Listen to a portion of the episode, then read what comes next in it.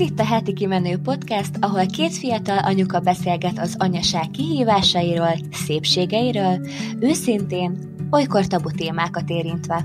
Én Szandi vagyok, 28 éves, feleség, anya és vállalkozó. A tervező design márka megalapítója. Én pedig Fati vagyok, 28 éves, egy két éves ikerpár, egy kisfiú és egy kislány édesanyja, a Fatima Panka blog, YouTube csatorna háziasszonya és a Yama Kitchen receptkönyv szerzője.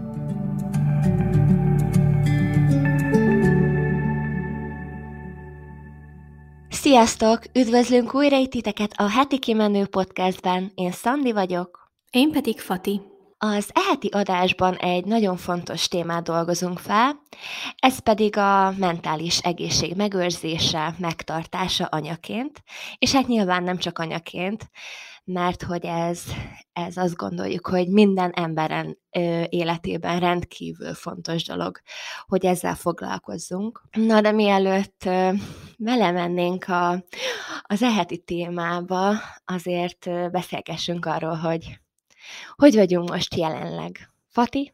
Hú, hát nehéz bármit mondani amúgy ebben a helyzetben, ami van, de majd úgyis szóba fog ez később kerülni, mármint mm, fogunk a mentális egészség kapcsán is erről beszélni egy kicsit, mert hát igazándiból az elmúlt egy-két napban ez az ukrán-orosz mm, háború, és tök durva, hogy ezt ki lehet mondani, hogy háború, ez eléggé meghatározza szerintem mindannyiunknak a, a lelki állapotát, Halljátok biztos, hogy nagyon visszhangzik minden itt körülöttem, de most megint a visszhangos épületben vagyok, mert Ikerváron vagyunk a gyerekekkel, és ide tudtam átjönni. De most a félretesszük a, ezt a válságos helyzetet itt a szom, szomszédban, akkor azt mondhatom, hogy amúgy hála Istennek egész jól vagyunk, bár halljátok a hangomat, még mindig nem százszerzelék, úgyhogy nagyon-nagyon elhúzódik nekem ez a megfázásos mm, dolog, és nagyon dühös vagyok magamra, hogy akkor elmentem futni, de most már nem is vagyok benne biztos, hogy ez ez tényleg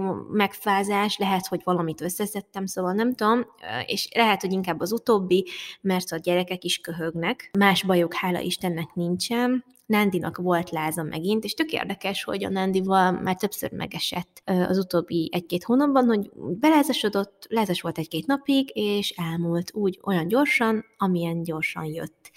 És Nórának meg nem volt voltak ilyen lázas állapotai, aminek amúgy egyrészt nagyon örülök, tehát ebből látszik, hogy mennyire más a két gyermeknek az immunrendszere, meg az immunválasza a különböző dolgokra, amiknek így ki vannak téve. De Nándi azért ránk ijesztett hétfőn, mert pont Budapesten voltunk, mert nekem volt ott dolgom, és pont amikor végeztem a dolgommal, akkor így jött a telefon, hogy fölment a láza, pedig előtte nap tök láztalan volt, és nem volt semmi gond. Szóval, ja, ez egy kicsit így, ugye mindig mm, nehéz, amikor betegek, mert nagyon aggódom értük, még akkor is, hogyha nem tudom, hogy csinálják, de tök jó a kedvük, meg, meg minden rendben van velük egyébként ezen kívül, és hát mi most éppen így az óvoda nézés, óvoda választás kapujában vagyunk, mert én most realizáltam azt, hogy ha szeretnénk, hogy ők időben bekerüljenek obiba, akkor most már nagyon el kell ezen kezdeni gondolkodni. Ezzel kapcsolatosan egy fejlemény, hogy jövő csütörtökön megyünk a Val- Szombathelyi Waldorf oviba, ilyen babamama napra, vagy hát ilyen délelőttre, és ez lesz az első ilyen Waldorfos élményünk, és nagyon várom, és nagyon kíváncsi vagyok, hogy milyen lesz, és ez biztosan el fogja azt dönteni, hogy mennyire nézünk szét máshol. És őszintén szólva én nagyon most amúgy is ez a helyzet, ami van így a politikában, meg így a, a világban, nagyon nyomaszt, de engem előtte az is nyomasztott nagyon, hogy a COVID miatt ugye teljesen mások a szabályok az ovikban, és én azt sem tudtam, nem voltam azzal tisztában, hogy a legtöbb oviban, vagy hát van kivétel persze, de nagyon sok oviban nincs olyan, hogy beszoktatás, hanem hogy odadod a gyermekedet, és akkor értemész délben. Na hát én ezt nem tudom megtenni az én gyermekeimmel, és nem is szeretném, mert hogy ők nem voltak bölcsisek, és én egy olyan helyet szeretnék találni, ahol azt engedélyezik, hogy legyen valamiféle beszoktatás, mert hogy ők ő nekik ez biztos, hogy nagyon megterhelő lenne lelkileg, hogy én csak úgy odadom őket idegeneknek, ahol új szabályok vannak, új emberek, ö, idegen arcok, nem is értem, hogy ezt bárki hogy várhatja el egy ekkora gyerektől, hogy ehhez alkalmazkodjon. Biztos van olyan gyerkőc, akit ez nem terhel meg, de én nem szeretném még az esélyét sem megadni, hogy, hogy ekkora sok kérje a mieinket. Szóval én ezen pörgök folyamatosan, hogy ezt hogy fogjuk megoldani, meg hogy melyik lesz az ideális hely. Úgyhogy nem tudom, most ez tölt ki igazából. Ezt teljesen megértem, hogy ezen pöröksz mert hogy ez egy nagyon nehéz helyzet szerintem. És ráadásul vannak olyan óvodák, ahol nem csak, hogy beszoktatás nincs, hanem hogyha nincsen a szülőnek oltása, mármint a három oltás, aminél ugye védettségi kártya is van, és újra van aktiválva, vagy nem is tudom, hogy mondjam, nem mehetnek be a szülők, csak leadják a kapuba és akkor beviszik onnan a gyereket, és amikor végeztek, akkor meg kihozzák, és ott várnak. Igen, ki. ezt én is hallottam, és hát tehát, hogy ezt én nem tudom elképzelni. Én ezt, én ezt nem tudom megtenni velük. Egyszerűen nem. Ez egy nagyon nehéz helyzet, de ezért remélhetőleg mire oda, oda kerülnek, hogy tényleg óvodába fognak járni, akkor azért már csillapodni fog ez a helyzet. Igen, azt ugye fontos látni, hogy ez most a jelenlegi helyzetre vonatkozó szabályozás, és ez nem biztos, hogy így fog maradni, de nem tudok nem arra gondolni, hogy mi van, ha mégis így marad. És azért most abban sem vagyok biztos, hogy ők mikortól mehetnek majd. Én ugye, én ideális esetben azt szeretném, hogyha ők betöltötték a, a három évet, de az januárban van. Na most a csoportindulás, az meg ki tudja, hogy mikor van, meg hogy van. És nehéz tájékozódni. Most például az a, az amit kinéztem, ami a, ahol építkezünk, ahhoz közel van, ott is csak a beiratkozásnak a, az űrlapja letölthető, meg meg van adva, hogy hova küld el, de hogy te tudjál normálisan tájékozódni részleteiben, az, az így nem. Tehát, hogy biztos, hogy most vár rám egy olyan kör, hogy akkor írok e-mailt, ha az e-mail nem működik, akkor telefon, ha nagyon nyitottak, akkor lehet, hogy valami csoda folytán be tudunk menni, kör, körülnézni, nem tudom. Ezért örülök, hogy a Waldorfban legalább van ez a lehetőség, hogy vannak ezek az odaszoktató alkalmak, mert akkor legalább azt nem mondhatom, hogy egy olyan helyre megy, ahol még sosem volt, vagy olyan arcokat lát, akiket még sosem látott. Mert ez szerintem, ez ilyen kicsit övön aluli rájuk nézve. De nem tudom. Na mindegy, nem is akarok ebbe jobban belemenni. Mesélj te, hogy vagy. Egyébként most múlt héten nálam is eljött ez a pont, vagy így megfogalmazódott bennem, hogy hamarosan óvoda és hogy akkor most mi legyen, hogy hova fogjuk beíratni a lénet. Ugye én is mondtam, hogy szeretnék, vagy szerettem volna a Waldorfos óvodába íratni őt, de hogy nagyon messze van tőlünk. Viszont én hozzám nagyon közel áll a Montessori, és lehetséges, hogy itt a közelünkben van egy Montessori óvoda, aminek egyébként lehet, hogy egy picit jobban örülnék olyan szempontból, hogy ugye nyilván ő nem csak az én lányom, és Krisztiánhoz is sokkal közelebb áll maga a Montessori elv, és az, amit ők vallanak, és így nem lenne az, hogy az egyikünknek egy ilyen nagyon nagy kompromisszumot kellene kötnie a másikkal, hanem akkor tényleg egy olyan helyre járna, ami mind a kettőnknek megfelel. Ez nagyon lenne. jól hangzik. Igen, viszont azt hallottam, hogy elég nehéz oda bejutni, meg hogy nagyon-nagyon sokan vannak, úgyhogy most én is ebben vagyok, amiben te, hogy, vagy hát mi ebbe vagyunk, hogy nem, nem igazán tudjuk, hogy mi legyen, és ráadásul ugye attól függetlenül, hogy milyen nagyon kis picike faluban élünk, olyan szinten tömve lett hirtelen a falu, mert hogy nagyon sok fiatal költözött mostanság az években ide, és építkeztek itt, akiknek ugye gyerekeik vannak, és most nem tudják itt az önkormányzatnál sem, hogy hogy legyen, hogy bővítsék az óvodát, vagy, vagy máshova, itt a közeli falukba küldjék át a gyerekeket, szóval, szóval nehéz, és így a Léna ugye novemberben lesz három éves, és én azt szerettem volna, hogyha januártól kezd, viszont fogalmam sincs, és azt gondolhatjátok, hogy ez a, ez a nem tudom, még 9-10 hónap nagyon sokára van, de közben meg nem, mindjárt itt van.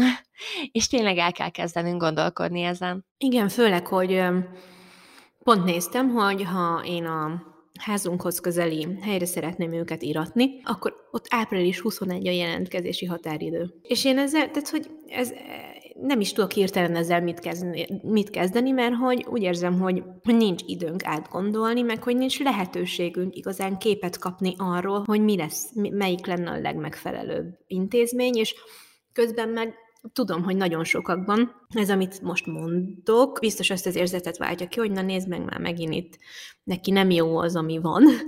De hát én, nekem tényleg nagyon nem mindegy, hogy, hogy milyen környezetben van a gyerekem, mert azért hát az egyik ö, szomszéd anyuka, amiket mesélt, hogy az első hét után, ahova eredetileg beíratta a gyerkőcét, onnan el kellett menniük, mert hogy a gyereknek olyan lelki megterhelést jelentett az a közeg, hogy nem mondom, hogy milyen problémák jöttek elő vele, de hát, hát a szívem megszakadt, amikor mondta az anyukája. És én ezt nem szeretném, megmondom őszintén. Úgyhogy Na mindegy. Ez szerintem teljesen érthető, hogy ö, olyan helyre szeretnénk a gyerekeinket beíratni, ahol azt érezzük, hogy biztonságban vannak és jól érzik magukat. Szerintem azért ez, ez nem olyan dolog, ami miatt meg lehetne bármelyikünket is kövezni, mindenki úgy csinálja, hogy éppen neki jól esik, meg hát nyilván a lehetőségekhez képest. Igen, ráadásul amúgy mindenhol azt hallani, vagy hát én azt gondolom, hogy alapvetően az lenne jó, ha az intézménynek, a, az intézményben dolgozó pedagógusok, meg óvónők személye így sokkal jobban fókuszban lenne, mert hogy rajtuk múlik minden. Hogyha ő velük jó a kapcsolat, meg ők jól kijönnek a gyerekekkel, és a gyerekek is jól kijönnek velük, és tényleg nagyon odadóak, meg, meg nagyon szeretik azt, amit csinálnak, meg, meg képben vannak mm, az ilyen modernebb, hogy mondjam, gyerekekkel kapcsolatos tudással is, akkor szerintem nincs gond, de ugye az embereken annyi minden múlik, tehát annyira fontos lenne, hogy, hogy így jobban összekössék a, a szülőket így az óvónőkkel, meg nem tudom. Na mindegy, úgyhogy, úgyhogy igen. Úgyhogy igen. téma lezárva. Igen. De azért majd biztos fogunk még erről beszélni, mert hát ez mind a kettőnket most érint, és ez aktuális lesz. Na de válaszolnék a, a kérdésre, hogy hogy vagyunk mi most jelenleg. Egyébként jól vagyunk, most már a 32. hétbe léptem, szóval most már nincsen sok idő hátra tényleg.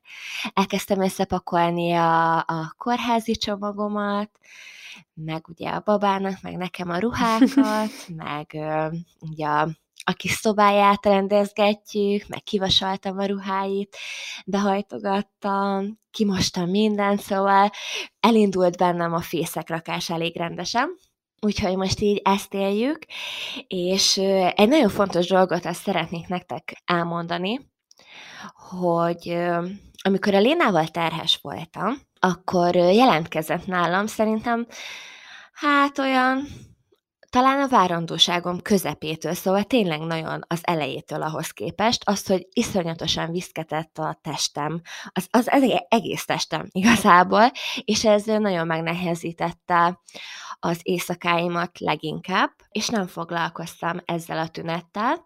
Nem is jeleztem egyébként az orvosomnak. Én otthon magnéziumot szedtem, meg ez a vízben feloldódó magnézium tablettát, krémmel kenegettem magam, néha ilyen vizes borogatásokat tettem azokra a helyekre, ahol nagyon viszketett, és akkor így ezzel próbáltam ö, csillapítani, és úgy gondoltam, hogy, hogy ez nem olyan nagy dolog, hát most ezért miért is kellene szólnom az orvosomnak. És most a második várandóságomnál már sokkal jobban tisztában voltam azzal, hogy mekkora veszélyt is jelenthet ránk nézve az, hogy én ennyire viszketek. Ugye elméletileg legalábbis azok alapján, amiket én olvastam, a cukorbetegség, tehát a terhességi cukortól viszkedhetünk ennyire, illetve attól, hogy epepangásunk van, vagy hát epepangás áll fenn a háttérben. Nekem a cukorterheléses vérvételem tökéletes lett, és a mai napon voltam egyébként egy kivizsgáláson, ahol az epepangást fogják megnézni, hogy esetleg ettől van-e a viszketés. Ha nem, akkor akkor egyelőre nem tudom, hogy mi lesz. Lehet, hogy valami allergiás tünet lehet, és akkor tovább fogjuk ezt vizsgálni. Ha pedig az epével van probléma, akkor arra pedig gyógyszert fogok kapni, és elméletileg egy hét alatt, hát egyébként négy-öt napig kell szedni ezt a gyógyszert, és akkor teljesen el fogja mulasztani a viszketést.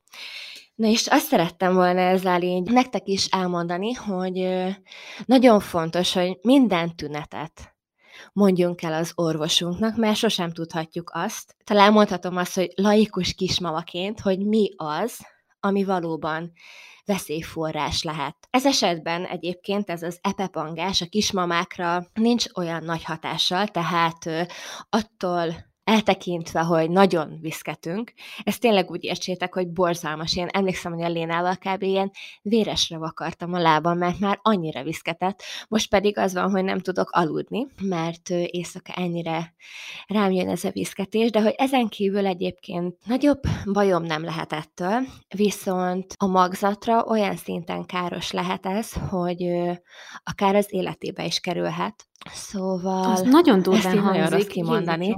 Igen, igen. Szóval, hogyha időbe észreveszik ezt, hogy ez valóban ettől van, és a megfelelő gyógyszeres kezelést megkapjuk rá, akkor, akkor nem lesz semmi baj mert hogy teljesen kezelhető a dolog, de hogyha esetleg valaki nem foglalkozik vele, akkor sajnos tényleg nagyon, nagyon durva dolgok lehetnek ebből, és most így visszagondolva, hogy a Lénával én tényleg hónapokon keresztül viszkedtem, és azt gondoltam, hogy ez egy teljesen normális dolog, vagy hogy esetleg valamilyen allergia, vagy másöblítő, vagy, vagy tudjátok, nem annyira foglalkoztam ezzel az egésszel, amit nagyon rosszul tettem. De hát szerencsére nagy valószínűséggel nem lesz lehetett a probléma, mert hogy megszületett, egészséges, én is egészséges vagyok, nincsen semmi problémánk, de azért nyilván most már így, hogy tudom, hogy esetleg ez is állhat a háttérbe, egyértelmű, hogy az volt az első, hogy kivizsgáltatom a dolgot, meg szerencsére a dokim is nagyon alapos, úgyhogy egyből mondta, hogy jó, akkor azonnal menjek a laborba, és ezt nézzük meg. Úgyhogy hát ma délután fog megjönni az eredményem, és bízom benne, hogy nincsen semmi baj. Szorítok nagyon, hogy ne legyen. Egyébként én azt gondolom, hogy nem ez lehet a háttérben, de, de persze nyilván sosem tudhatom. A másik dolog, amit szerettem volna még elmondani, mert hogy ezt ilyen nyitott dologként hagytam, és többen írtatok, a, nem, nem vagyok covidos, illetve nem voltam covidos, ugye megkaptam a tesztet, és nem voltam covidos, de utána még napokig nagyon rosszul voltam, de ezek szerint egy sima megfázás lehetett, ami egy kicsit rosszabbul érintette most a, a testemet és engem mindenhogy, de szerencsére nem voltam Jaj, de jó. Vírusos. Emlékszem, szerintem nekem meg is írtad, hogy, hogy nem vagy covidos, és hogy mennyire örülsz neki. Uh-huh. Azért ez akkora megkönnyebbülés, mert azért ez a karantén az nem hiányzott volna annyira. Nem, főleg, hogy aznap reggel, amikor megnéztem, ugye ügyfélkapun ez már, ezek a leletek azért már elég hamar elérhetőek, és így pont azt hiszem, hogy szombat reggel volt, és Léna már nagyon szeretett volna menni valahova, és mondtam neki, hogy egyelőre még nem tudom, hogy mehetünk el. Ő egyébként csak így a Dunapartra, vagy így a közeli erdőre gondolt, szóval nem közösségbe mentünk volna, de mondtam, hogy nem tudom, hogy mit legyen, nem tudom, hogy hogy lesz a mai napunk, és azért látni azt egy két éves kislányon, hogy nagyon szeretne menni, de nem viheted, az azért nem olyan jó. Ja, hát ezt abszolút megértem. Igen. Jaj. Igen. Én csak sohajtozok igazából, de hallom te is. Igen, mert hogy ugye megbeszéltük Fatival, hogy milyen témáink lesznek, meg hogy majd miről fogunk beszélgetni, de hogy így napok óta, vagy hát csütörtök óta nem igazán tudunk másra gondolni, és így most is így mesélem nektek a történéseket, de hogy így agyban amúgy tök máshol vagyok, és, és hát mondhatnám, hogy amúgy kizárhatnám teljesen ezt az egészet, és a, a, a fejemet beledugnám a homokba, de, de egyszerűen Igen. nem tudom. És ez szerintem tök normális reakció, meg valahol nagyon rossz az, hogy kicsit úgy vagyunk vele, mint a, mint a, mint a Covid-dal, hogy hát ez velünk biztos nem történhet meg, vagy hát olyan távolinak tűnik egy, egy világban történő probléma, és aztán egyszer csak lecsap, a közepébe, és itt van mellettünk, a szomszédban, mondjuk ez, ami most történik, ez a háború, és, és hogy tényleg emiatt az ember nem fordulhat el, meg egyébként, hogyha a világ másik végén történne, akkor lehet, hogy egy kicsit többen meg tudnák azt tenni, hogy érzelmileg mentesítik magukat, mert én azt figyeltem meg, hogy ha földrajzilag nagyobb a távolság egy tragikus esemény, meg a saját életünk között, akkor nagyon sokan meg tudják azt tenni, hogy tehát hamarabb túlteszik magukat rajta. Viszont ez most annyira közeli és annyira sokkoló, hogy, hogy szerintem ezért visel meg annyiunkat, és én is úgy voltam vele, beszéltük is Szandival tegnap, hogy, akármit csinálok, tehát hogy iszom a kávémat, az a gondolat követi, hogy de mi van a szomszédban, meg az emberek, meg mi lesz ennek a kimenetele, mit jelent ez ránk nézve, mint ország, megfelelő döntést fognak-e hozni a, a mi vezetőink, hogy fog ez az egész alakulni, miben tudunk majd segíteni, meg egyébként is így, hogy nekünk, ugye, tehát hogy gyerekeink vannak, biztos te is így érzed, így extrán nagy a feszültség bennem például, mert folyamatosan azon pörgök, hogy ha én uh-huh. lennék a menekülő emberek helyében, akkor mit csinálnék? És hogy én most akkor készüljek a legrosszabbra? Készüljek arra, hogy esetleg mi is ebbe a helyzetbe kerülünk, még akkor is, hogyha most erről nincsen szó, és folyamatosan van bennem egy ilyen, egy ilyen stressz, meg egy ilyen készültség, meg hát közben, ami a legdurvább, az tényleg az, akik most éppen ennek elszenvedői, és ilyen tehetetlennek érzem magam.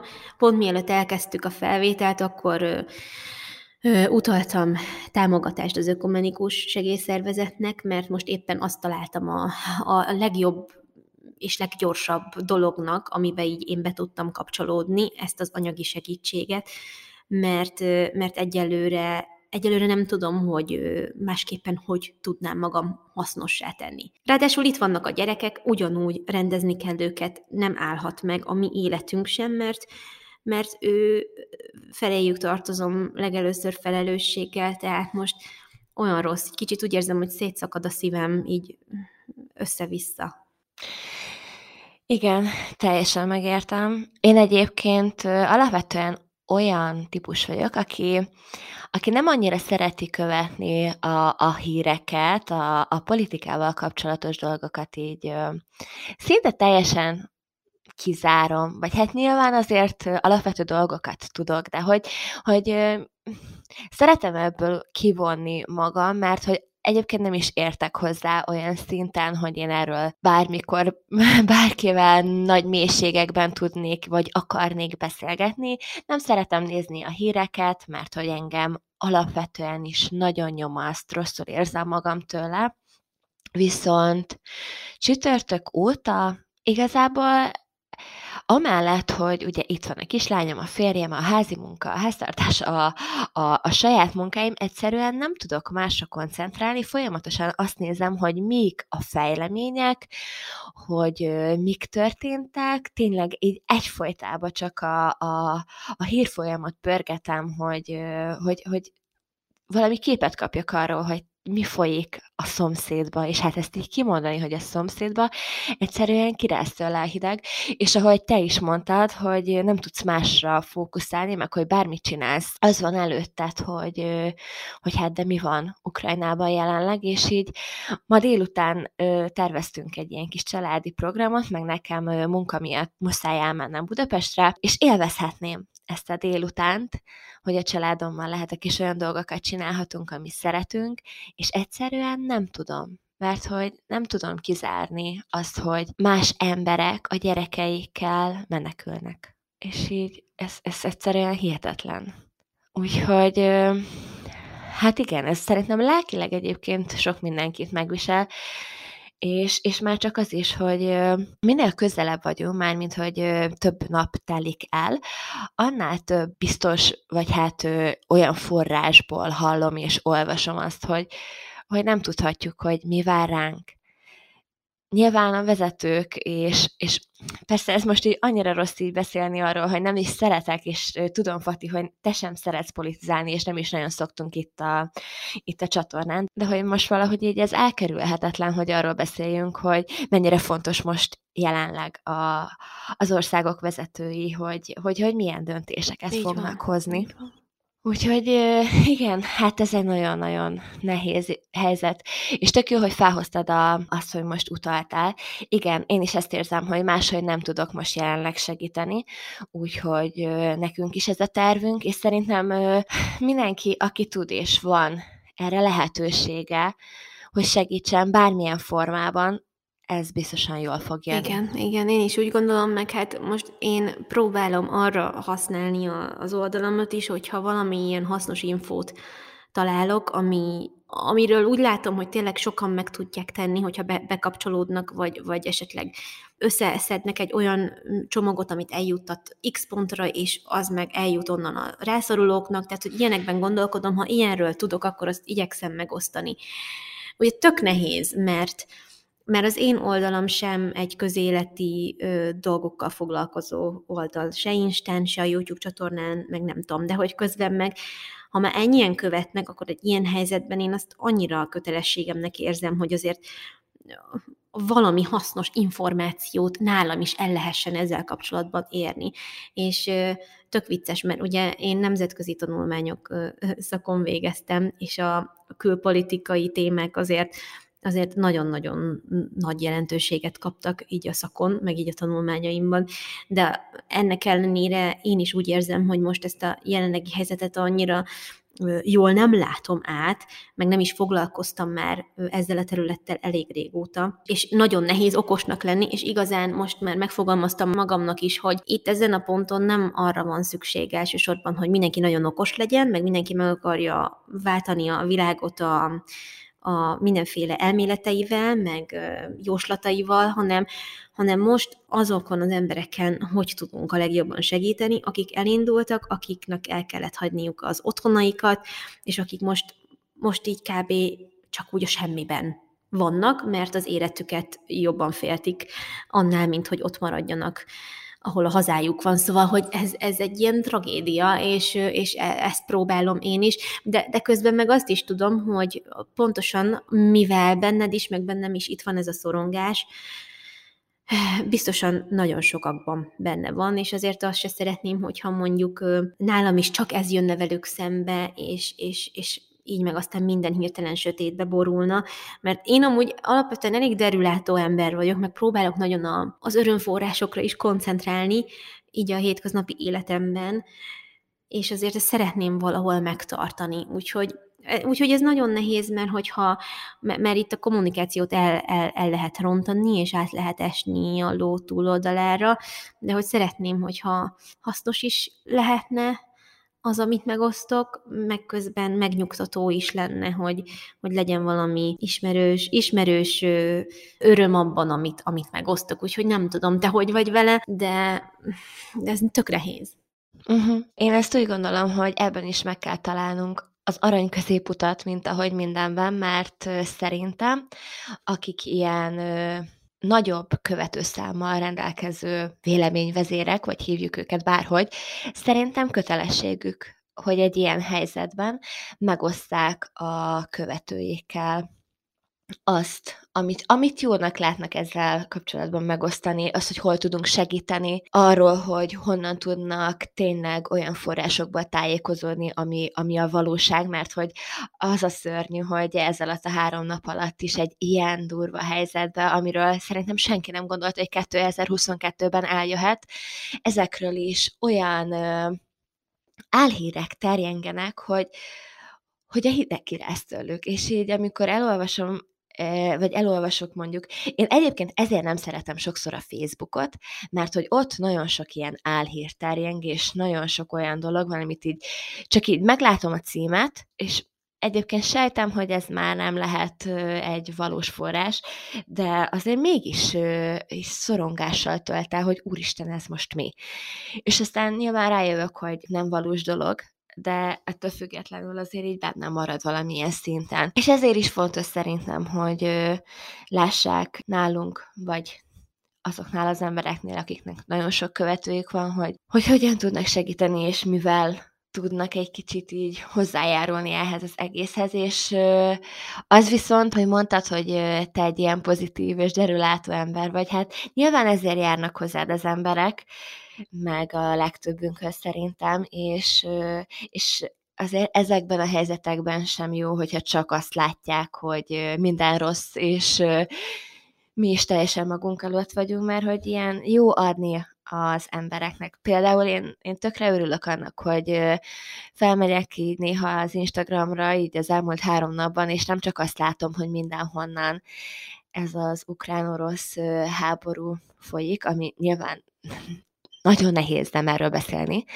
de hogy jó egy kicsit megnyugodni, és egy kicsit teljesen ezt így kizárni, és másra koncentrálni egy olyan ember oldalán, akit amúgy is nagyon szeretek, és inspirál, amit csinál, és, és megnyugtat. Szóval igazából ez a szó, az, hogy, az, hogy megnyugtat. Igen, igen, igen, így van. És ö, amúgy ezt szerintem azért fontos megemlíteni, főleg így a mentális egészség kapcsán, amit így a mai témánknak választottunk, mert hogy szóval nagyon fontos az, hogy, a, hogy az ember tudjon hova fordulni, hogyha úgy érzi, hogy, hogy túl sok, hogy legyen valami, valami búvóhelye, és itt ez nem összekeverendő azzal, hogy elfutunk a problémák elől, elől, meg a homokba dugjuk a fejünket, de hogy van az a pont, amikor túl sok, és akkor túl sok, és akkor ez van, és akkor kell valami, ami egy kicsit más, ami egy kicsit visszatölti a, a, a lelkünket, mert,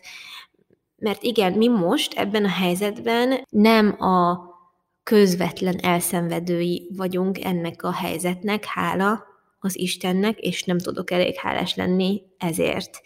Ettől függetlenül baromi megterhelő mentálisan ezt az egészet így végig kísérni, főleg, hogy ennyire kis távolságra történik tőlünk. Attól még egyébként Ugye én azt, és azt se szeretem, hogy, hogy amikor van egy ilyen helyzet, és a Covid-dal is sokszor volt ez, hogy ugye emberek meghalnak, emberek ilyen borzasztó lehetetlen helyzetbe kerülnek, de közben a mi életünkben ugyanúgy lehetnek még kihívások, és hirtelen, hirtelen elvárja az embertől a, a külvilág, hogy, hogy te, te így lépjél túl azonnal a saját kihívásaidon, mert azok úgyse akkora kihívások, mint amiken másoknak ugye, ugye keresztül kell menni, és, és így, el, így, így nem kap hogy mondjam, nem validálják a, a saját szorongásainkat, meg problémáinkat, holott nekünk a saját életünkben ugyanúgy okozhatnak ezek nagy problémát.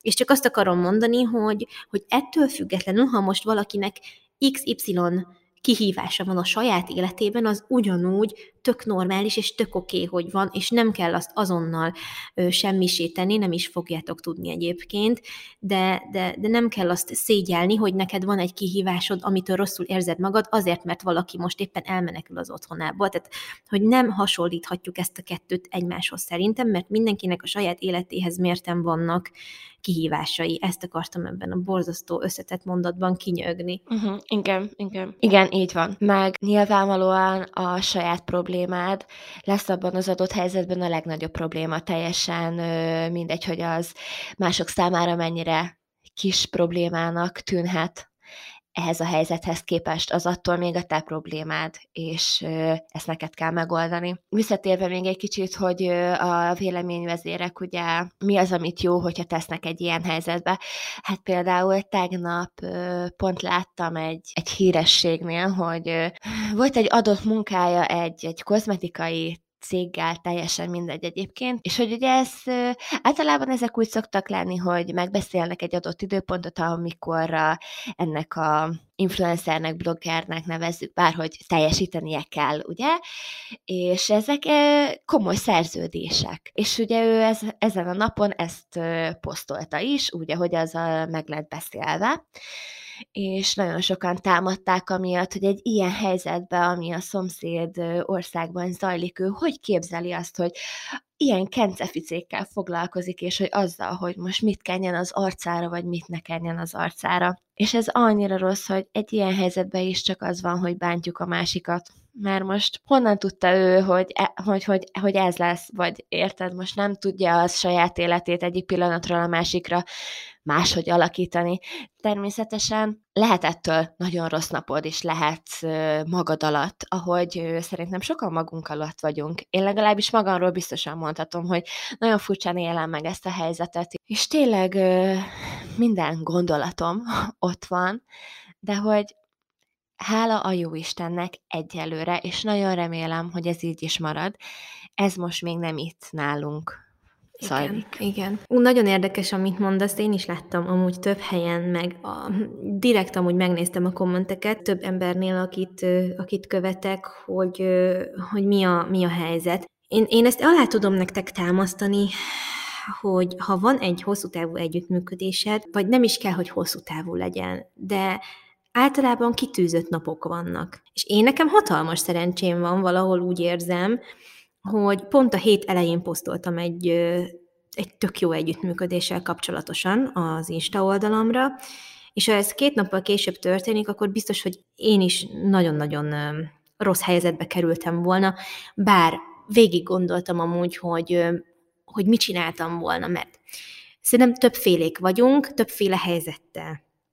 Ha valakinek ez a megélhetése, hogy, hogy tényleg ezeket a reklámkampányokat elvállalja, és ebből van a pénze, emiatt őt nem lehet meghurcolni, főleg, hogyha az oldala eleve erről szól, tehát most ebben én sem látok kivetni valót, ettől még ő tanúsíthat más olyan megnyilvánulást, ami reflektál az aktuál helyzetre, és ettől még ő nem lesz egy rossz ember. Nem jelenti azt, hogy ő neki nincs lelke, és ő nem foglalkozik a mások kihívásaival. Szóval, hogy szerintem nem kell ennyire szélsőségesen gondolkodni ebben, de mondjuk én gondolkodtam sokat, hogy ha ez az együttműködésem mondjuk csütörtökre esik, mit csinálok, mert én bennem csütörtökön még reggel posztoltam egy sztorit a kávénkról, mert akkor még úgy el voltam, és utána az Ádám kezdte mondani, hogy miket olvas a hírekben, és utána így, ahogy így mondta, mondta, mondta, hogy mi történt, hogy civileket is értek, a, tehát a civil épületeket is, nem csak katonai hadiszállásokat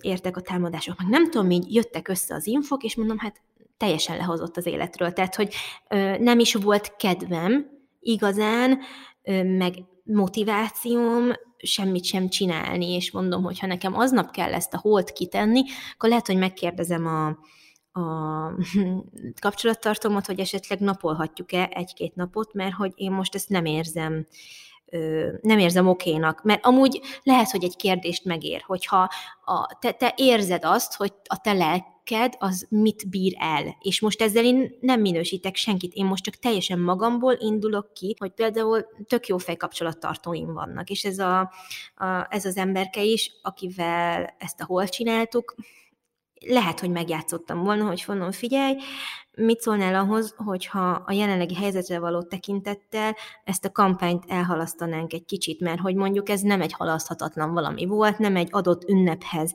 kötődött, vagy ilyesmi. Szerintem amúgy ilyeneket lehet csinálni, hogyha te, mint tartalomkészítő, nagyon úgy érzed, hogy te ezt most nem tudnád szívesen kitenni, mert még mindig a te oldaladról van szó, az utolsó szó mindenképpen a tiéd, szerintem. De ez csak, a, ez csak az én véleményem, és ugyanúgy amúgy én is végigolvastam egy, egy csajnak, a, akit követtek, és nagyon sokan követik, hogy őt is kikezdték emiatt, hogy kiposztolt egy tök szép képet, és annyira sajnáltam, mert hát ő tényleg csak jót akart, meg se fordult a fejébe, hogy ezzel bárkinek fájdalmat okoz. Szóval baromi nehéz ebben lavírozni tényleg.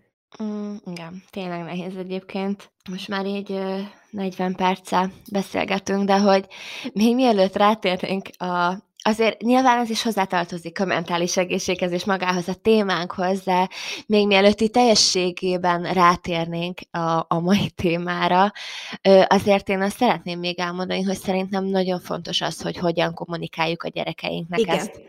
Nyilván most a mi helyzetünk, ugye a mi gyerekeink két évesek, kicsit több a léna, de mindegy a lényeg, hogy ugye ők ilyen két évkor körül vannak, és teljesen más nekik elmagyarázni, nyilván nem is kezdjük el nekik ezeket elmagyarázni, de ezért egy óvodásnak vagy egy iskolásnak, aki már óvodatársaktól, tanítónéniktől, óvonéniktől hallják, hallanak a, a háborúról, azért ott fel kell készíteni a gyereket. Meg hát szerintem egy ilyen korú, kiskorú gyerekeknél is, mint a mieink, vagy akár kisebbek is, szerintem alapvető, hogy nem nézünk előtte híreket, nem hallgatunk előtte híreket, és, és nem beszélünk erről a helyzetről, mert, mert látják és érzik rajtunk, hogy nagyon feszültek vagyunk, akár azt, hogy félünk, hogy bizonytalanok vagyunk, és ez ugyanúgy át, átmegy rájuk is. Úgyhogy szerintem erre nagyon-nagyon fontos odafigyelni. Igen. Meg, amit én olvastam, és nagyon szimpatikus volt.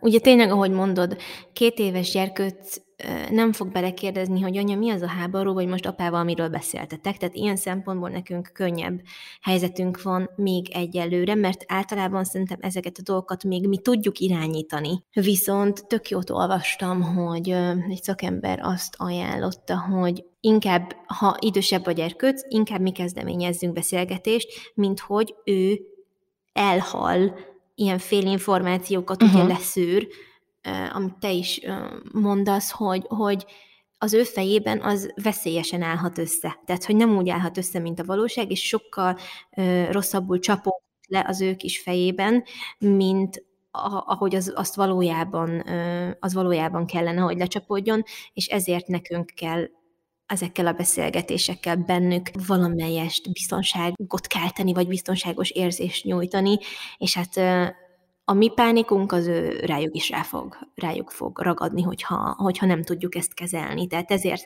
ezért fontos, hogy egy ilyen helyzetben hogy viselkedünk mi, és mennyire engedjük eluralkodni magunkon ezeket a rossz érzéseket. Igen, ezt nagyon jól összefoglaltad, de egyébként tényleg ez, ez lenne a lényege. Olyan nehéz rátérni egyébként arra, amiről amúgy szerettünk volna beszélgetni, úgyhogy előre is elnézést kérünk tőletek, hogy ilyen, ilyen sokat beszéltünk.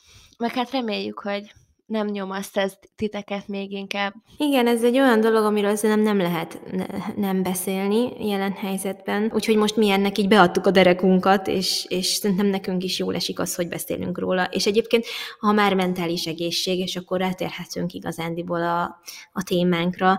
Szerintem a beszélgetés az az anyasággal járó mentális terheket is nagyon enyhíteni tudja. Nem tudom, hogy, hogy te, te mit tapasztaltál ezzel kapcsolatban, de én, hogyha volt egy problémám, és ezt kibeszélhettem valakivel, aki hasonló nézeteket vallott, mint én, vagy val, mint én, akkor az rajtam mindig könnyített egy kicsit. Mm, igen, abszolút.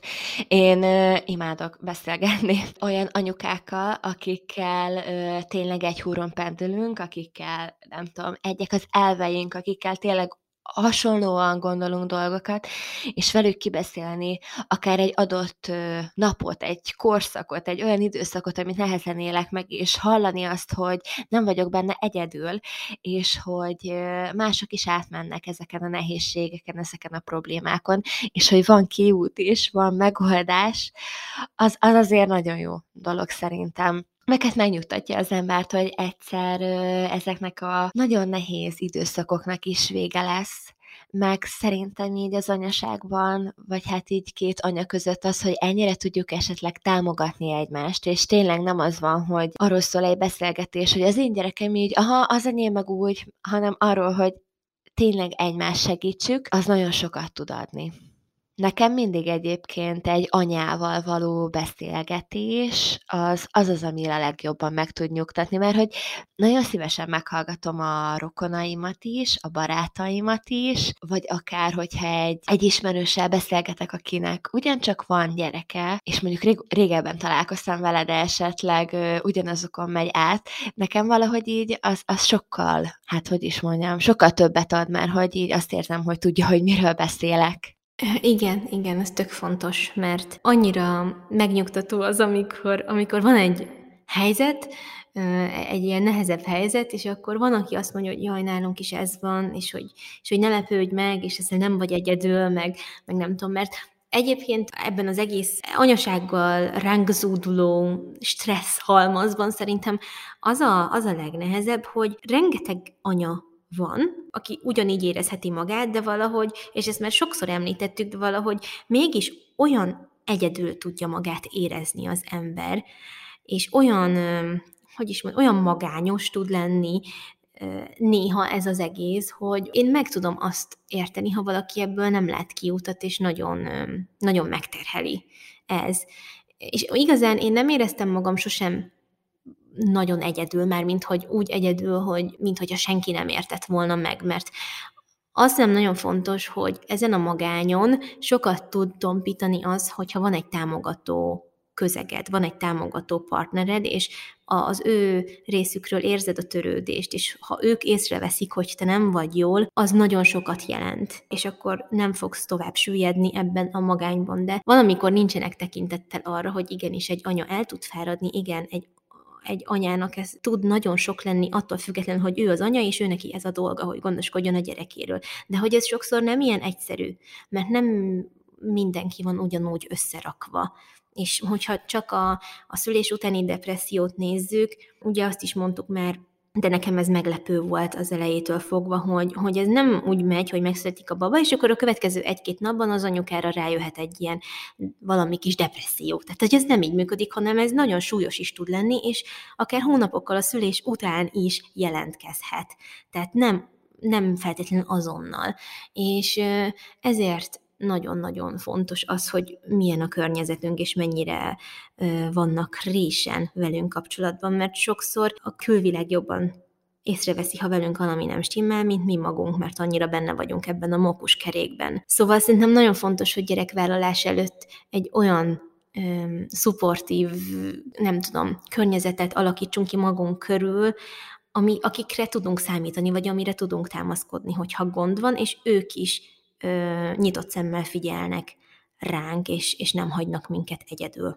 Uh-huh, igen. Igen, ez egy valóban fontos dolog, mármint, hogy maga az, akik körülvesznek téged, emberek, hogyan reagálnak arra, hogy te hogyan éled meg a szülésedet. És nem tudom, hogy ezt említettem-e már nektek, de hogy például, amikor megszületett a Léna, és hazahoztuk őt a kórházból, akkor egy olyan érzés fogott el, amit nem gondoltam volna, hogy megtörténhet velem, mert hogy nyilván kilenc hónapig, ameddig benned van az a baba, és nagyon-nagyon várod, hogy megérkezzem, már akkor is szereted őt, és mindennél jobban félted, de bennem ö, aj, nem is tudom, hogy fogalmazzak, de hogy így nem volt az a, az, az első szerelem, hogy úristen, én most anya lettem, és a világ legboldogabb embere vagyok, és hogy úristen, itt van ez a gyermek, akire már kilenc hónapja várok, hanem azt éreztem, hogy Jézusom, itt van ez a gyerek, és hogy szeretem őt, de hogy olyan, mint egy idegen.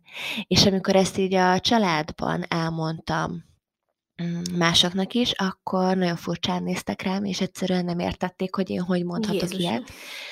Tudom most már, hogy nem vagyok ezzel a problémával egyedül, mármint, hogy ez, ez nem is egy probléma szerintem, hanem ez, a, ez a valóság, hiszen ott van egy kisgyermek, akit előtte még sosem láttál, ő valamilyen szinten mondhatjuk azt, hogy egy egy idegen, egy olyannan ö, jött kis ö, élet, aki csak becsatlakozik hirtelen a családotokba, ami annyira kerek és ö, annyira valóságos. Szerencsére egyébként Krisztián pontosan ugyanezt érezte, amit én is teljesen megértette, hogy miről beszélek. Először nem ismertem elmondani neki, mert féltem, hogy mit fog szólni, hogy a felesége, aki éppen most adott a gyereküknek életet ilyeneket mond, és amikor elmondtam neki, akkor nagyon-nagyon nagy megnyugvás volt számomra, hogy érti, hogy miről beszélek. Szóval nem arról beszélek, hogy nem szeretem a lányomat, hanem hogy nincs az, amit így mondanak, hogy a filmekben, vagy sorozatokban, hogy megszületik a gyerek, és akkor imádod őt az első pillanattól kezdve, hanem egyszerűen hozzá kell ahhoz szokni, hogy itt van, hogy itt van veletek, hogy megváltozott teljesen az életetek, hogy ott van egy olyan ember, akit előtte nem ismertetek, és most már örökké veletek lesz. Szóval értitek, hogy mit szeretnék így ezzel mondani. És ezt sokan nem értették meg, sőt, igazából senki nem értette meg így a, a a szüleink, nagyszüleink közül, mert nem értették, hogy hogy lehet ez, hát ők, ők, ők már az első pillanattól szerették, hát ennek így kell lennie, pont. És nem, nem kell így lennie, mindenki más. Így van. Ez is egy olyan dolog, amit mondasz szerintem, amit uh, így nagyon-nagyon rosszul, um, hosszú idő alatt belénk nevelt, így a, a társadalom, és az emberek nem merik belátni, vagy hát, hogy nem mernek arról beszélni, hogy, hogy másképpen is lehet ez, és teljesen normális, hogyha másképpen van. És hogyha valaki nincs tisztában ezekkel az érzésekkel, vagy hogy milyen kimenetele lehet mondjuk egy gyerekszülésnek, és hogy azt az anya hogy élheti meg, akkor sok anyuka gondolhatja azt, hogy velük van a baj. Pedig egyáltalán nem, hiszen, hiszen nagyon-nagyon sokféle ö, szülés van, kezdjük ott, mert mondjuk a szülése mindegy, hogy milyen, és az nagyon-nagyon sok van hozzátesz ahhoz, hogy utána milyen lesz a, a gyerkőccel a kapcsolat, mert ha egy nagyon-nagyon traumatikus szülés volt, az tökre eltorzíthatja azt, hogy utána milyen lesz a, a gyerkőccel a kapcsolat. De ha egy gyönyörű, tökéletesen ideális szülése van valakinek, akkor sem biztos, hogy azonnal úgy fogja érezni, hogy ott van az a mindent elsőprő érzés, aminek hát a nagykönyv szerint ott kellene lennie. És ezt egyébként nagyon, nagyon utálom, hogy ezt így ráerőltetik az anyukákra, mert lehet, hogy ez egy fokozatosan kialakuló dolog lesz majd, az nem jelenti azt, hogy te addig nem tudsz jó édesanyja lenni annak a gyerkőcnek, csak egymáshoz kell csiszolódni, meg, meg kell időt adni egymásnak. És ez nem teljesen rendben van, és ez nincs kihangsúlyozva elég, és sajnálom, hogy veled ez történt amúgy. Igen, akkor én is sajnáltam, mármint, hogy nagyon rosszul esett, de egyébként hamar túl tettem rajta magam, meg hogy amúgy szerencsére nekem nem volt szülés utáni depresszióm. Semmi ilyesmi nem volt, ez is egyébként csak néhány napig tartott, de vannak olyanok, akik egyébként hetekig, hónapokig küzdködnek azzal, hogy nem tudják elfogadni ezt az érzést, és azt gondolják, hogy velük van baj közben, meg én merem állítani, hogy nem, nincsen senkivel baj emiatt. Egyszerűen csak annyira, annyira máshogy éli meg mindenki a szülést, a várandóságot, és magát így azt, hogy a családjuk, ami, ami akár évek óta abból a két szeméből áll belőle, és a férjéből az most bővül egy újabb családtaggal, ez szerintem nagyon nehéz. Most például pont hát egy hete, vagy így néhány napja, de nem olyan rég tudatosult az bennem, nagyon vicces már, hogy 32 hetes vagyok már, de hogy, hogy én két gyermekes anyuka leszek. És hogy mit fogok kezdeni ezzel az egésszel? Hogy felkészültem arra, hogy újra éjszakáznom kell? Hogy folyamatosan 0-24-es készenlétbe kell lennem, hogy az a kisbaba éjszaka is be fog pisilni, be fog kakilni, akár többször. Hogy mi lesz akkor, hogyha fel kell a léna, nem tudom visszaaltatni egyiküket sem. Szóval ezek olyan dolgok, amikre nem tudom felkészíteni magam. Persze nyilván megpróbálhatom, és beszélhetünk mindenféle taktikákról Krisztiánnal, hogy hogyan fogjuk majd ezt elvégezni, de hát a valóságban ez nem így lesz. Nehezek ezek a dolgok szerintem, de Egyelőre azt érzem, hogy majd megbirkózunk vele, persze nyilván meg fogunk vele birkózni, de hogy nem tudom, hogy milyen érzéseket fog kiváltani belőlem az, hogy most már négyen leszünk. Emellett azt, hogy a Linát felkészíteni arra, hogy testvére legyen. Szerintem egyébként egészen jól csináljuk, különböző könyvekkel, próbáljuk ezt az elejétől fogva, meg nagyon sokat beszélünk neki arról, hogy testvére lesz. Minden egyes alkalommal, amikor van rá lehetőségünk, akkor belefűzzük azt, hogy és majd, hogyha itt lesz velünk a tesó.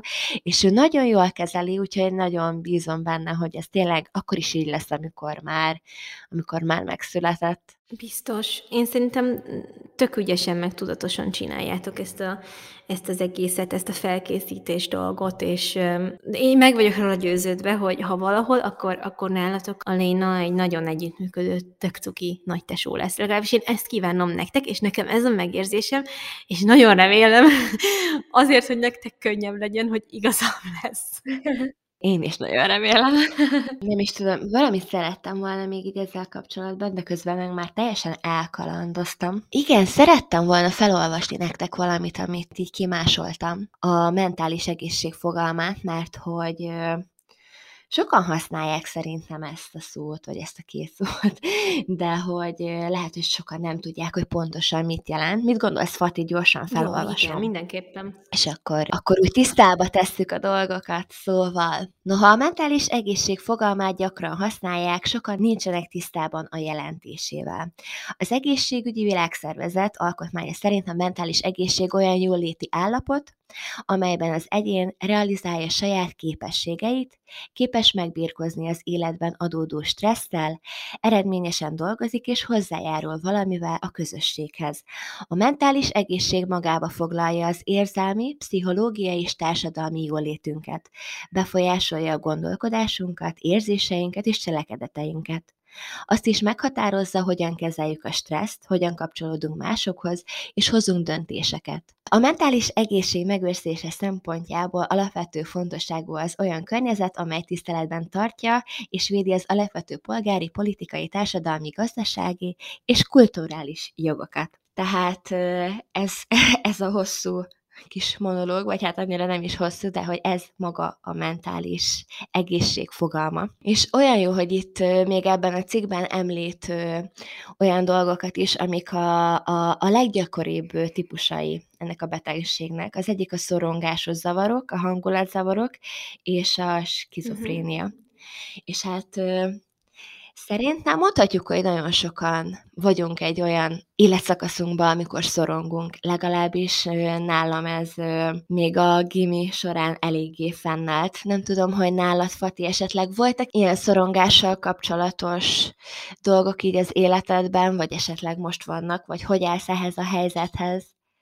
Igazából nekem nem a leg ideálisabb a családi korképem ezzel kapcsolatban, már hogy így a felmenőimet tekintve.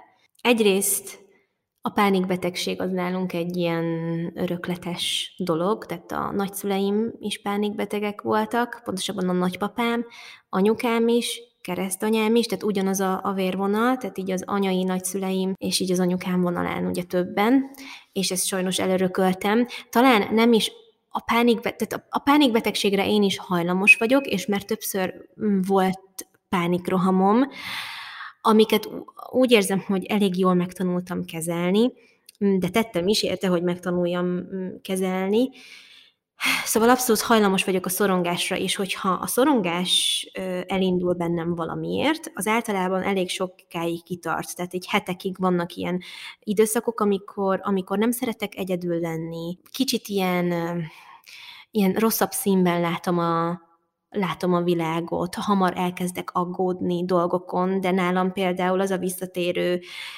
minta ezzel kapcsolatban, hogyha elkezdek szorongani, akkor egy dologra fókuszál rá az agyam, és azon aggódom, és amiatt van bennem egy ilyen feszültség. Ez például a gimis évek alatt nálam abszolút megfigyelhető volt, de már igazán általános iskola felsőben kezdődött, amikor a fejembe vettem, az, hogy szemüveges lettem, és fejembe vettem, hogy biztos, hogy a szememmel lesz valami gond, és nem fog látni. És ez egy teljesen irreális dolog volt, de hogy olyan szintű szorongás volt bennem emiatt, hogy már ezt így kezeltetni kellett, tehát hogy, hogy kellett elmennem szakemberhez, aki adott technikákat, hogy ezt hogy tudom leküzdeni. Nem tudtam aludni, nem tudtam egyedül aludni felsős létemre. Nagyon rossz volt, nagyon-nagyon rossz volt.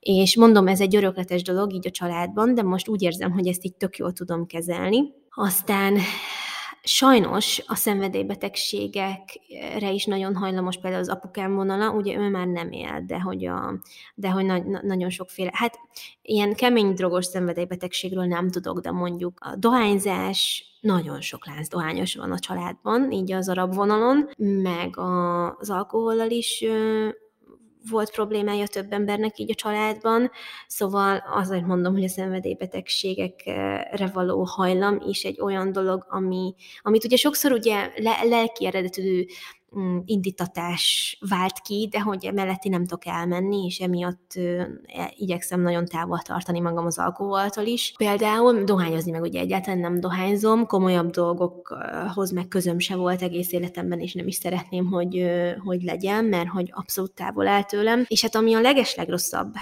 talán így a családi korképben az az, hogy a, a déd nagyapám öngyilkos lett, és depressziós volt nagyon és, és a depressziós is egy olyan dolog, amivel több, többen így küzdöttek a családban, és hát ez így nem jó, tehát hogy emiatt nekem nagyon résen kell lenni, hogy én hogy kezelem a stresszt, úgy, ahogy mondtad, és ez egy nagyon jó megfogalmazás volt, amit felolvastál, mert itt el lehet ezt bagatelizálni, hogy hát ezek a mai fiatalok, ezek mindenen, mindenből akkora ügyet csinálnak, meg hát izé meditál, meg nem tudom micsoda, de könyörgöm, ha valaki a meditációval mondjuk a szorongását kordában tudja tartani, vagy segít neki, a, az általános stressz kezelésében, hogy mondjuk az ő mentális egészsége ne menjen el rossz irányba, vagy ne csorbuljon, vagy ne jöjjön elő egy olyan betegség, mentális betegség, amiről esetleg nem tud, de ott van benne, akkor könyörgöm, hadd meditáljon már naponta 10 percet. Tehát, hogy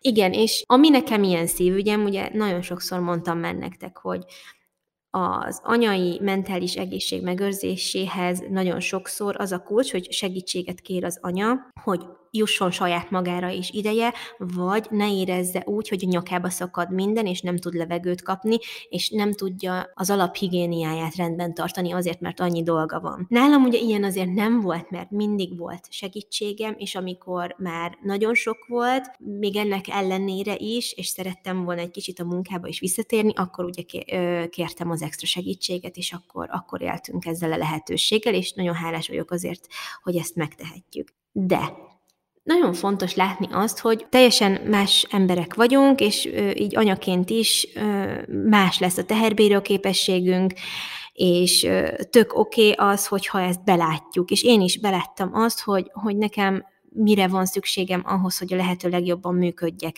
Anyaként is, meg nőként is, meg feleségként is, és, és tudom, hogy nem mindenki teheti meg, hogy olyan segítséget hívjon maga mellé, mint mondjuk nálunk, erre lehetőség volt, de attól még vannak ennél, hogy is mondjam, tehát vannak ettől különbözőbb lehetőségek is, és, és lehet, hogy család, családon belül is meg lehet oldani azt, hogy az ember segítséget kérjen.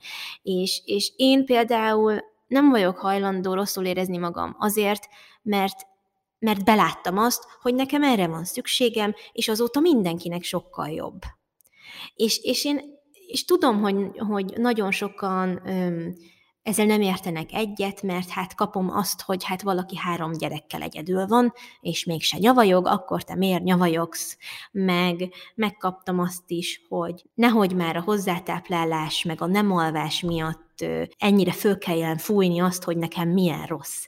Hát bakker, én érzem, nem te érzed, hanem én érzem. Hogyha én úgy érzem, meg a környezetem is látja, hogy nem oké, akkor valószínűleg ez nem egy fölfújt dolog, hanem ez egy valós probléma az én életemben és ez az én életem, és ezt az én életemen belül kell megoldani, és ha én erre találtam egy jó megoldást, és ez működik, akkor én nekem emiatt nem lesz bűntudatom. És tök hogy erre volt lehetőségünk, és azóta sokkal kiegyensúlyozottabb vagyok, és csomó mindenre jut időm, és több oldalról ki tudok teljesedni, nem csak az anyaságban, hozzáteszem azóta az anyaságban is sokkal önfelettebben, meg jobban hanem a munkámban is, meg, a, meg az önmagvalósításban is. És ezt utálom, amikor, amikor ezt, ezt halljuk, ugye az idősebb generációban is van egy ilyen hozzáállás, hogy, hogy hát az az, az az anyák dolga, hogy szétdolgozzák magukat, és hogy is mondjam, és nem is vagy igazi anya, ha nem vagy állandóan fáradt, és nem is vagy igazi anya, hogyha nincs állandóan tele a hócipőd, és nem csapzott állandóan a hajad, és nincs állandóan lebüfizve a pólód. De hogy ennek nem kell így lennie. Na, értitek? Én is voltam így nagyon sokszor. Meg hát magadnak szülted, nem? Ja, hát főleg. Ezt imádom, ez a magadnak szülted te időd, ez a, tudod, ja, ja, ja. jönnek ezek a, hát én úgy szeretnék egy kis én időt, hát tessék, ott van, szültél magadnak. igen. Egyébként igen, rajtad abszolút látszik az, hogy, hogy kellett ez a változás. Hát azóta ki vagy virulva, de ezt már ugye többször megbeszéltük, meg többen látták rajtad. Akár így a hallgatók, vagy a te követőid, hogy, hogy teljesen megváltoztál nagyon-nagyon jó irányba, és ez tök jó. Hát ez most, hogyha arra van lehetőséget, hogy legyen melletted egy ember, akiben még meg is bízol, akkor miért ne tennéd meg? És itt jön a lényeg, hogy a mentális egészségünk megőrzése iszonyatosan fontos. Nem csak akkor, hogyha anyák vagyunk, hanem úgy általánosságban is, de így anyaként meg aztán még inkább, hiszen ott van még egy ember, vagy akár kettő, három, négy, akiről gondoskodni kell, és máshogy nem tudsz róla gondoskodni, hogyha te nem vagy magaddal elégedett, vagy nem vagy magaddal jóban. Pontosan így van, pontosan így van. És egyszer mesélted, hogy, hogy olyan rossz időszakot éltél, és még a növényeidet se volt kedved megöntözni. Igen, igen. És ez így mindig eszembe jut, hogy, hogy a szörnyű lehetett. Igen.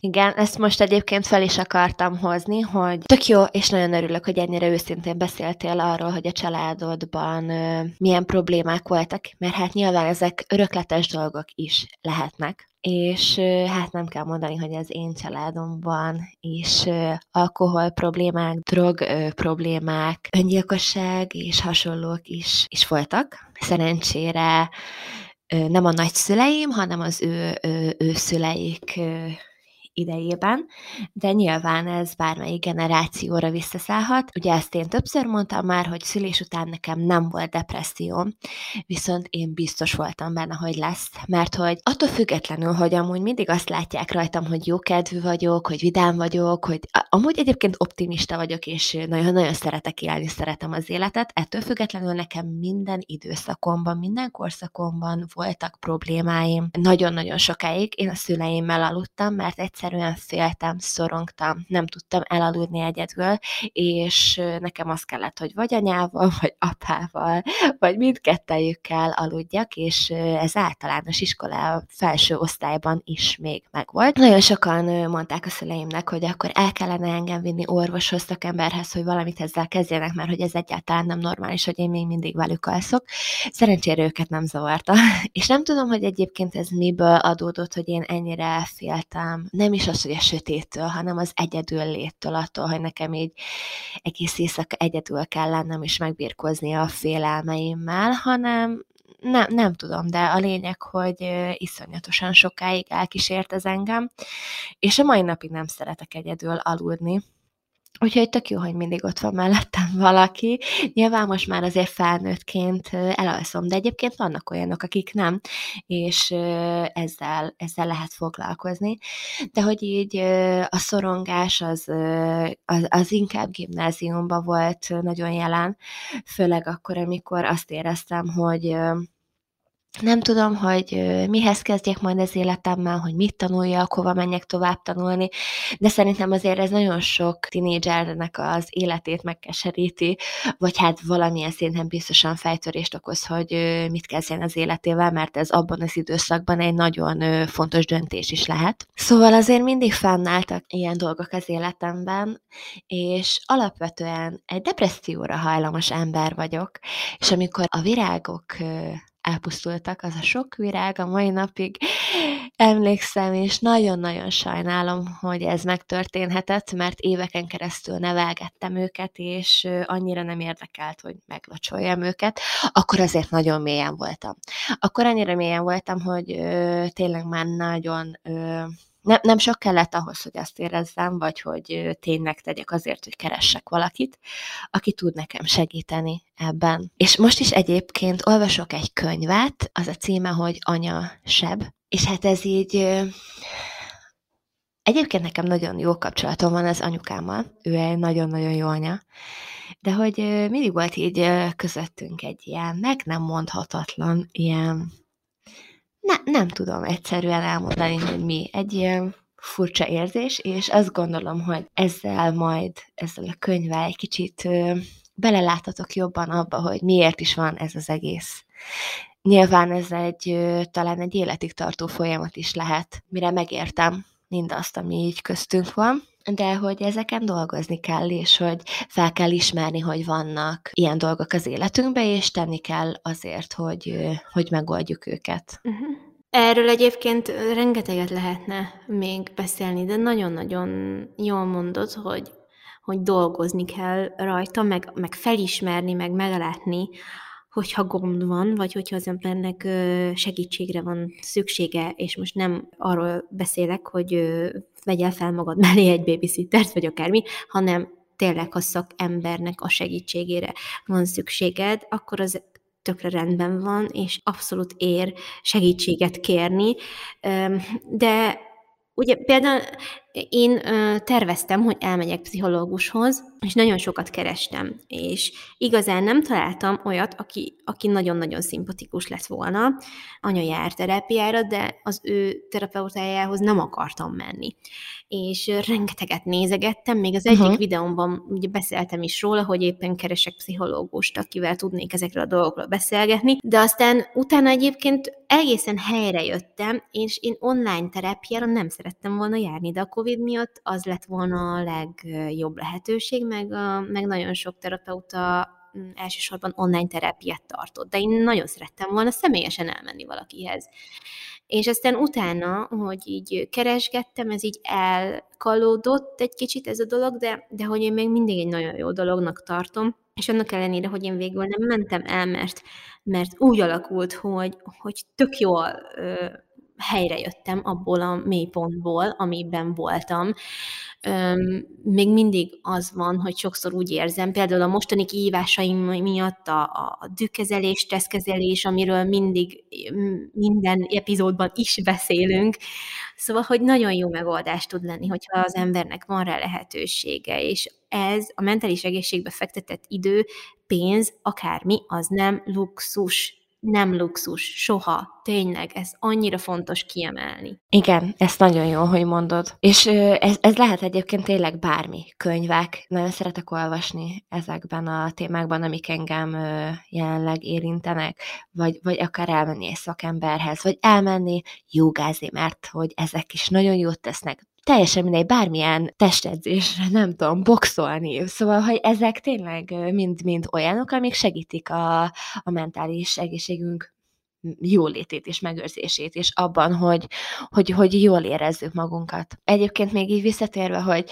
hogy így az életem során mennyire sokszor volt az, hogy nagyon mélyen éreztem magam. Most, hogy anya lettem, egyébként én nem érzem azt, hogy így ez nekem annyira nehéz lenne, mármint, hogy vannak olyan helyzetek, amikor nehéz, nehéz az, hogy anya vagyok, és hogy mindig helyt kell állnom bizonyos helyzetekben, de hogy szerintem én jól mm, jól kezelem ezeket a dolgokat, és azt érzem, hogy azáltal, hogy bővült a családunk, és még fog, nem lettem depressziós, vagy nem, nem érzem azt, hogy így nagyon szorongnék és amikor ez a nagyon mélyen voltam dolog bekövetkezett, már amikor anya voltam, sem az, akkor sem az anyaságom miatt volt ez.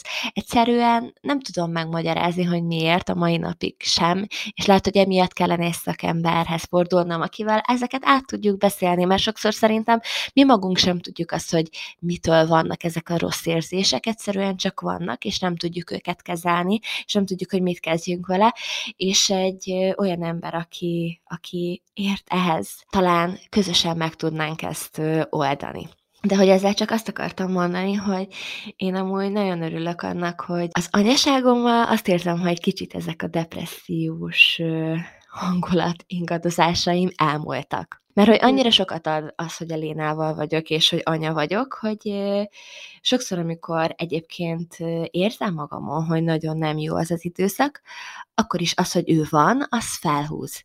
Nyilván nem mondom, hogy mindig könnyű és mindig szivárványpóni minden, mert hogy amúgy nagyon sokszor vannak nehéz helyzetek, amiket meg kell ugye oldanunk, meg én nehezen élem meg azt is, hogy nem tudom akkor azt csinálni, amit szeretnék, amikor szeretném, mert hogy ugye itt van. De hogy ettől függetlenül egyébként tök jól érzem magam a bőrömben. Jaj, de jó, ezt nagyon jó hallani, és szerintem nagyon, nagyon jó, hogy ezt így látod, és valóban egyébként annyira jó, hogy most már nagyon sokszor mondtam, hogy jó, de hogy tényleg jó az, hogy ezeket a az igazán önfelett pillanatokat így annyira jó, annyira meg tudod élni, hogy az visszatölt energiával. Én is pont, amúgy ezen gondolkodtam tegnap este, hogy így adtam vacsorát a gyerekeknek, nagyjából összeraktuk a konyhát, és akkor leültem meg Ádám is itthon volt, és leültem a nappaliba, és amúgy ezeket az estéket annyira szeretem, amikor van egy negyed óra, amikor úgy, hogy ülünk a nappaliba, a gyerekek játszanak, elvannak, rihegünk, röhögünk, és úgy csak úgy vagyunk. Ehhez amúgy nagyon fontos, ehhez nagyon is kell az, hogy én is tudatosan azt mondjam, mert amúgy én hajlamos vagyok állandóan találni valamit, amit éppen csinálni kell. Most fölporszívózok, ah, most, én most portörlök, most jó, most bepakoltam a mosogatógépet, jaj, még a csempét is át kéne törölnöm, folyamatosan. És a, nekem ez egy hatalmas erőfeszítés sokszor, azt mondani, hogy nem, most amit kellett, nagyon kellett, megcsináltam, és most oda megyek a családomhoz, és leülök melléjük, mert megvár másnap a porszívózás. Tehát, hogy így vagy akármi. Fú, és ez annyira nehéz ezt elengedni egyébként, amikor látod, hogy ah, a férjed meg a gyereked mennyire jól érzi magát ott a szobába, te meg azon kattogsz, hogy jó, de hogyha most nem mosogatok el, meg most ezt nem csinálom meg, akkor mikor lesz megcsinálva? És akkor csak gyűlnek a dolgok ott a mosatlanba, és soha nem lesz megcsinálva. Közben meg kit érdekel? Legyél már a jelenbe, a családoddal, és éld meg azokat a pillanatokat, mert hogy ezek azok, amik igazán adnak. Igen, igen. Úgyhogy én ez, erre most nagyon-nagyon próbálok ö, odafigyelni, hogy ö, elcsitítsam magamban ezeket a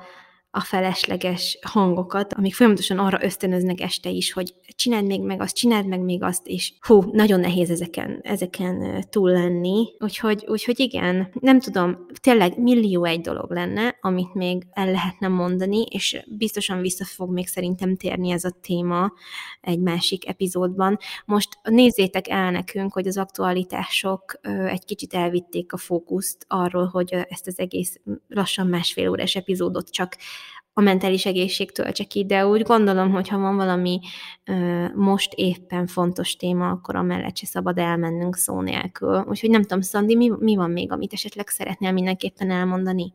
Mm, talán talán mindent elmondtam, meg hát azt sem szabad elfelejteni, hogy a mentális egészségünkhöz az is szorosan kapcsolódott, hogy szerintem mind a kettőnknek nagyon jót tett az a beszélgetés, hogy ezt egy kicsit kibeszélhetjük magunkból mert ez az, ami jelenleg foglalkoztat minket. Igen, így van, így van. Úgyhogy emellett nem lehet elmenni, és nem is igazán éreztem volna jól magam, hogy hely teljesen más témáról beszélgetünk, és közben meg amúgy tökre nem itt járok fejben. Így legalább tudjátok, hogy mi az, amit most mi is megélünk.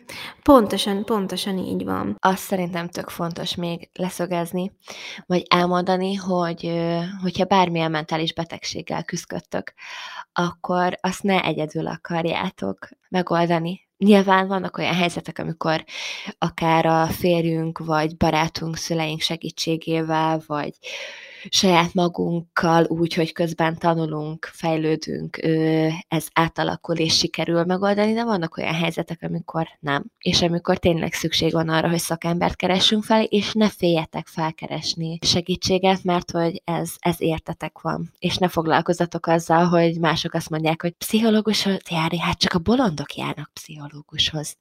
Igen, nem. Ez egy, ez egy elavult, ez, ez egy nagyon elavult, igen, ez egy nagyon elavult és régi módi és, és buta kijelentés, úgyhogy ezekkel a hangokkal nem szabad foglalkozni egyáltalán. Igen. Esetleg még, ami eszembe jutott, hogy a Mély Levegő Projekt nevű Instagram oldalt én nagyon-nagyon jó uh-huh, szívvel ajánlom igen. nektek, mert, mert nem csak, szóval, hogy nem anyafókuszú elsősorban, hanem mentális egészségfókuszú, és szerintem egy olyan jó kis globál, globális támogató oldal, um, már hogy így mentális egészség tekintetében globális, hogy nagyon sok mindenre kiterjed a témafeldolgozásban, és én nagyon sokat tanultam belőle. Ráadásul van egy könyvük is, ami nemrég jött ki. És most már van könyvük igen, is. Igen, a, igen, az elmerülő, igen. talán az a neve?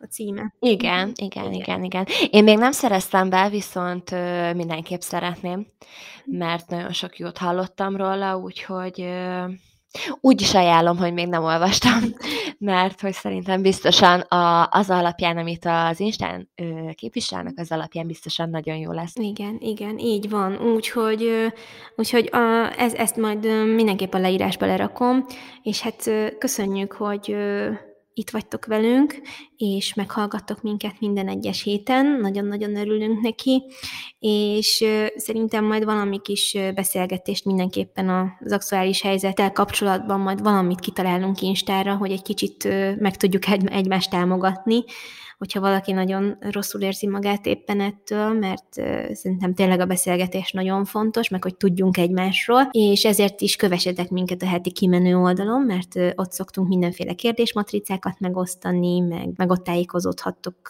azzal kapcsolatosan, hogy éppen mi, a, a, mi van fókuszban a podcastem, és a privát profiljainkon is nyugodtan kövessetek minket, ezt megtaláljátok a leírásban, és hát nem is tudom, mit mondhatnék még, kitartás mindenkinek, fel a fejjel, amennyire csak tudtok, de mindent is érezni teljesen jogos, és, és kitartás. És a következő epizódban találkozunk. Legyen szép napotok! Sziasztok!